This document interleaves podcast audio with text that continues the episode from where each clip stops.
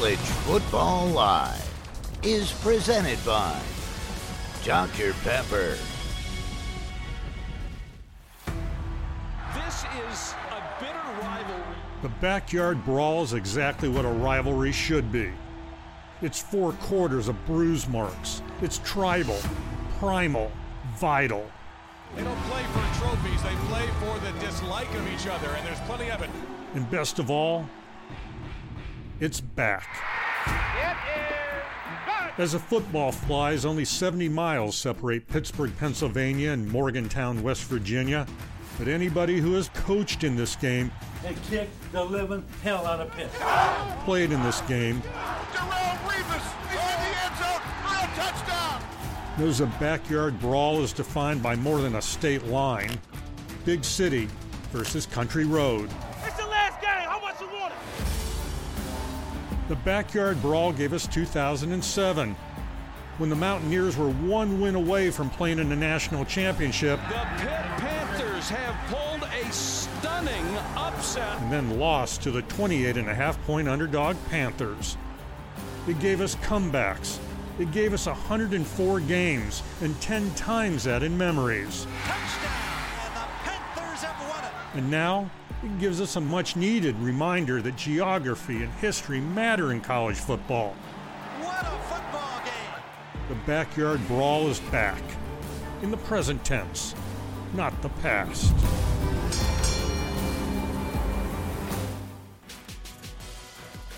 Three thousand nine hundred and thirty-three days since the last meeting, November twenty-fifth, two thousand eleven. But who's counting? We are because the backyard brawl is back and the Steel City is ready. And I assure you, we are as well. Happy to have you with us for College Football Live. Sam Acho, Wendy Nix, David Pollack, who, as you can see, has already made his way to Pittsburgh. And so, David, I will start with you in terms of where this game ranks among college football rivalries. Uh, this question is always interesting to me because it's where you grew up, it's where you were born, it's what you experienced. Like, if you're here, Wendy, I'm just telling you, they they have songs that are made like West Virginia fans will blow your mind because they use words that I cannot use on television while they're explaining their love, show. their absolute love for Pitt. So it's it's awesome. Um, it, we've we've we've uh, we've had an experience with these fans already, and it's been really really fun. So this is a great rivalry. This is what we lose, Salcho, with when you have daggum realignment and you move people that used to be rivals. Like we miss these kind of moments, those pe- those pieces from Gene. I wish we could find a way to keep the integrity of these throughout college football because they're fun. Yeah, these are so much fun. You talked about it like this. The last time this game was played was 2011, and, and it, the reason it hadn't been played, it was played from 1942 every single year to 2011, and all of a sudden conference realignment started, and now all of a sudden this game had been played. And so uh, I love your answer, Pollack, as far as like where you grew up matters. These teams are 70 miles away from each other. It's an hour drive. They both got recruited by the same schools. Like they don't like each other at all, and this is what we're going nope. to miss when it comes to realignment. But thankfully, we get it week one tonight, 7 p.m. Not one bit. There is no love lost. 75% of that fan base, by the way, tonight expected to be from West Virginia. Go figure. David, but we'll talk about this Pittsburgh offense. A lot of changes. Pickett goes on to the NFL. Addison transfers. You have a new OC. What do you expect the 22 version of this Panther offense to look like? Well, and, I think the key thing next after all those points, Wendy, is Kedon Slovis. You bring in a guy that played 27 games at USC that has some experience that likes to throw the football the yard. So I kind of expect him, you know, to replace this guy and be successful. I think the offense is set up to be a more passing offense like you've seen in the past. Um, but it's definitely going to be a, an offense that – I wonder how much they'll be able to run the football. Salcho, the thing that bothered me last year about Pitt was their lack of commitment. Now, now I thought that uh, Kenny Pickett would pick his spots and he would run. Slovis, I don't think is that kind of guy. So I wonder how much this offense, this football, this offense can run the football. That will determine how great of a year Pitt can have. No, I, I, completely agree with that. What I'm excited about Pitt, at least when I watched them last year, I, we were all excited about Kenny Pickett and what he can do, and Whipple and the offense, all the things. But then you turn on the film, you start looking at their defense. They have some dudes on defense. Calijah Kancey, number eight.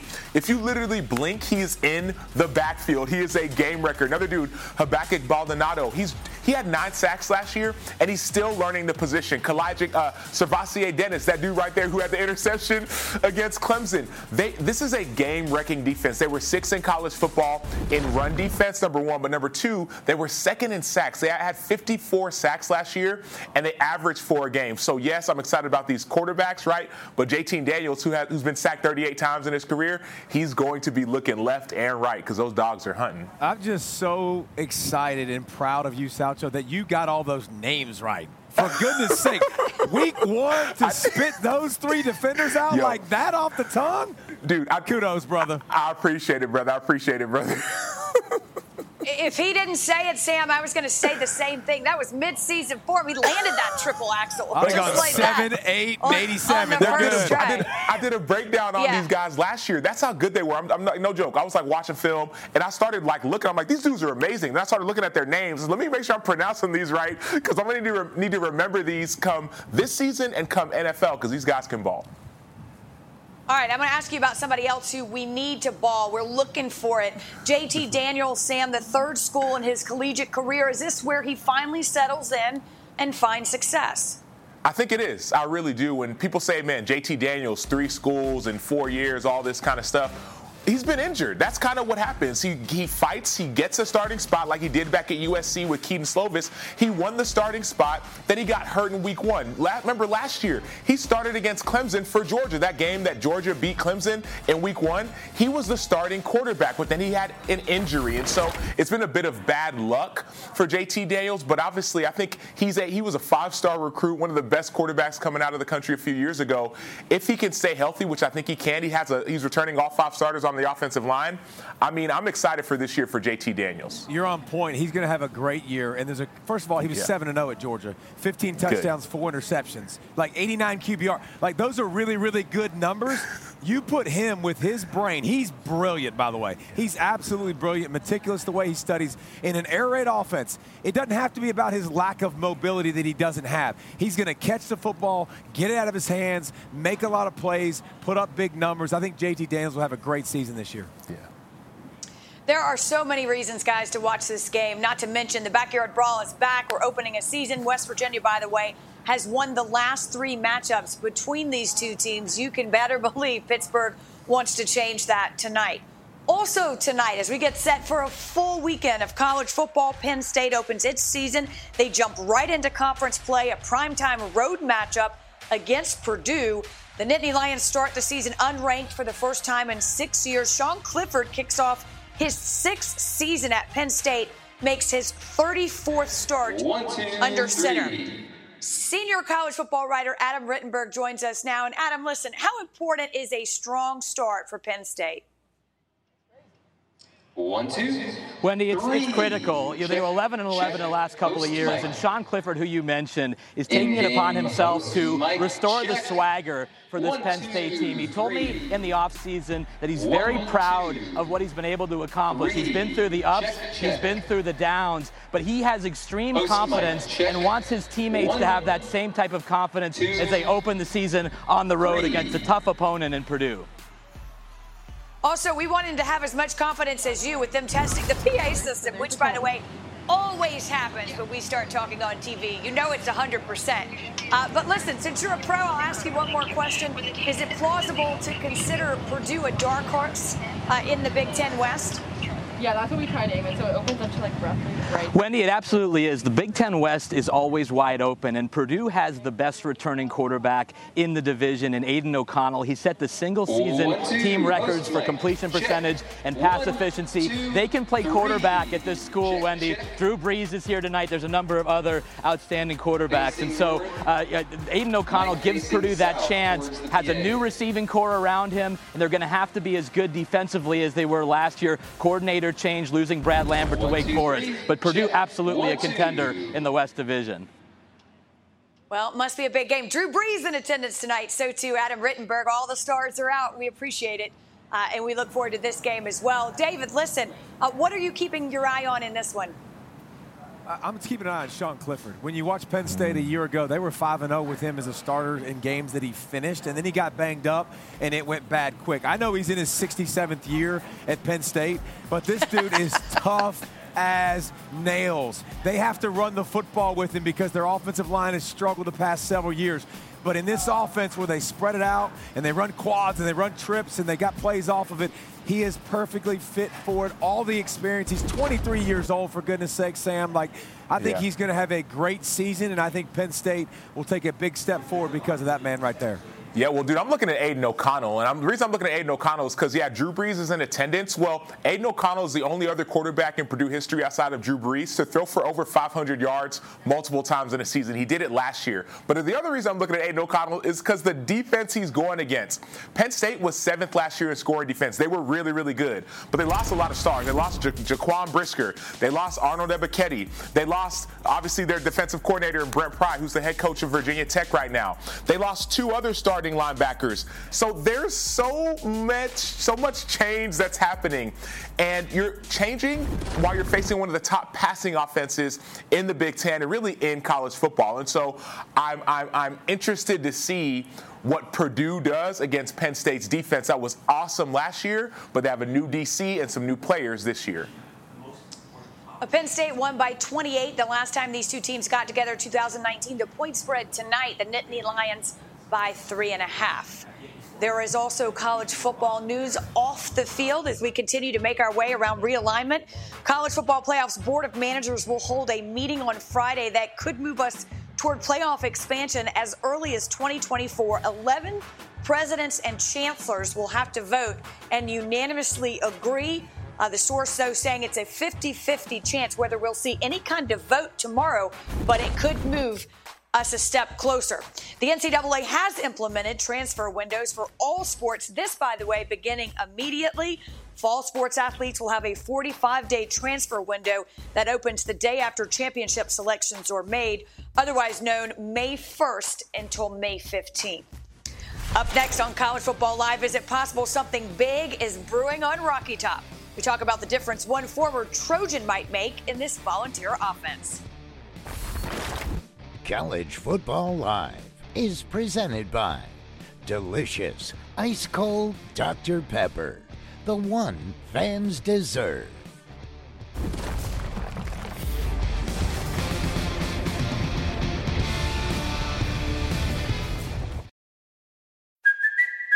It's Kaley Cuoco for Priceline. Ready to go to your happy place for a happy price? Well, why didn't you say so? Just download the Priceline app right now and save up to 60% on hotels. So, whether it's Cousin Kevin's Kazoo concert in Kansas City, go Kevin, or Becky's Bachelorette Bash in Bermuda, you never have to miss a trip ever again. So, download the Priceline app today. Your savings are waiting. Go to your happy place for a happy price. Go to your happy price, Priceline.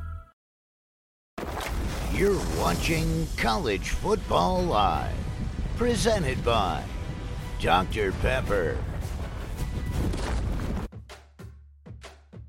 Ahead of the 105th Backyard Brawl tonight, Pitt football let everybody know via Twitter what it means to protect your family, to protect your home, to protect your city. Sometimes you have to brawl. Well, that's one way to put it. College football writer Andrea Adelson joins us. She is already in Pittsburgh as well as David Pollack. And Andrea, listen, what kind of atmosphere can we expect tonight with this game finally returning? Well, I can tell you I'm ready to go. They've got these towels all over the stadium for fans of both schools.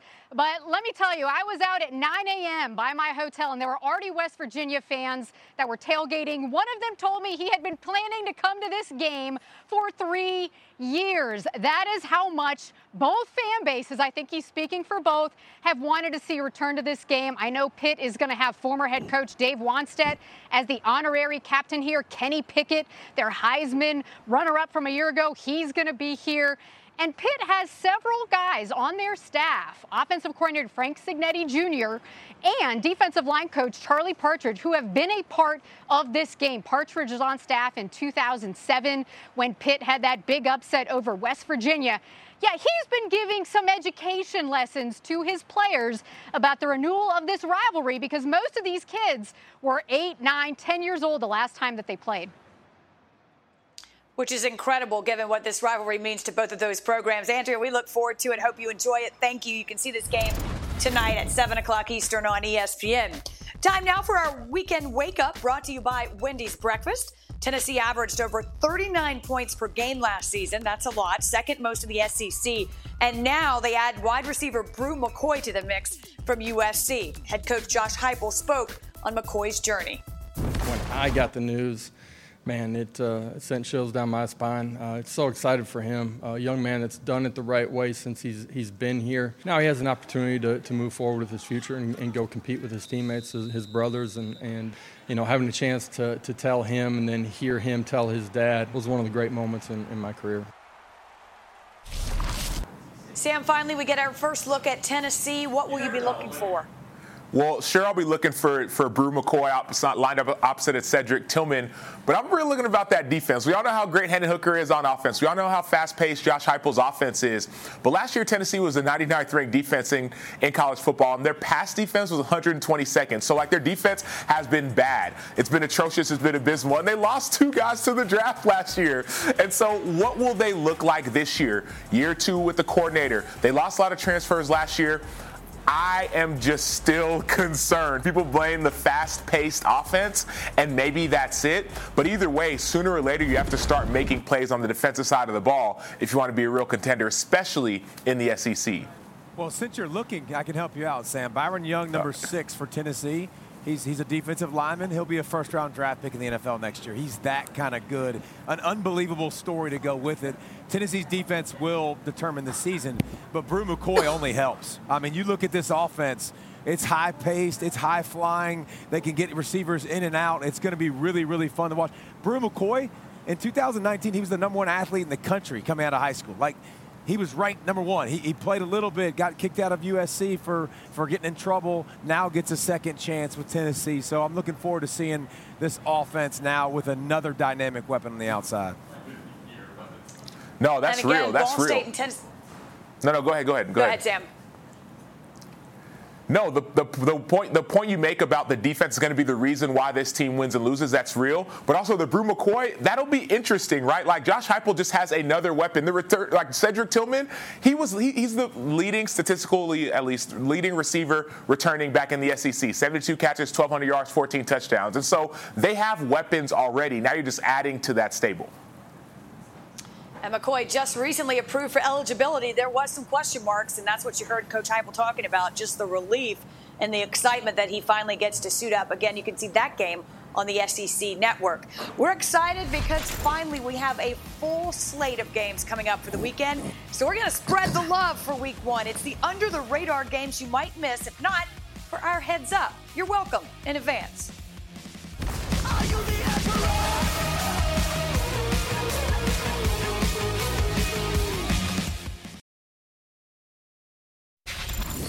College Football Live is presented by delicious ice cold Dr. Pepper, the one fans deserve.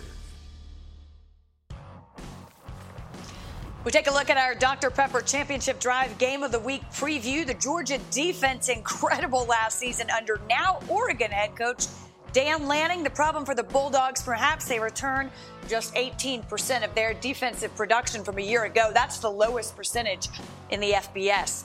Oregon, Georgia, just part of our featured college football lineup Saturday and Sunday on ABC and the ESPN app.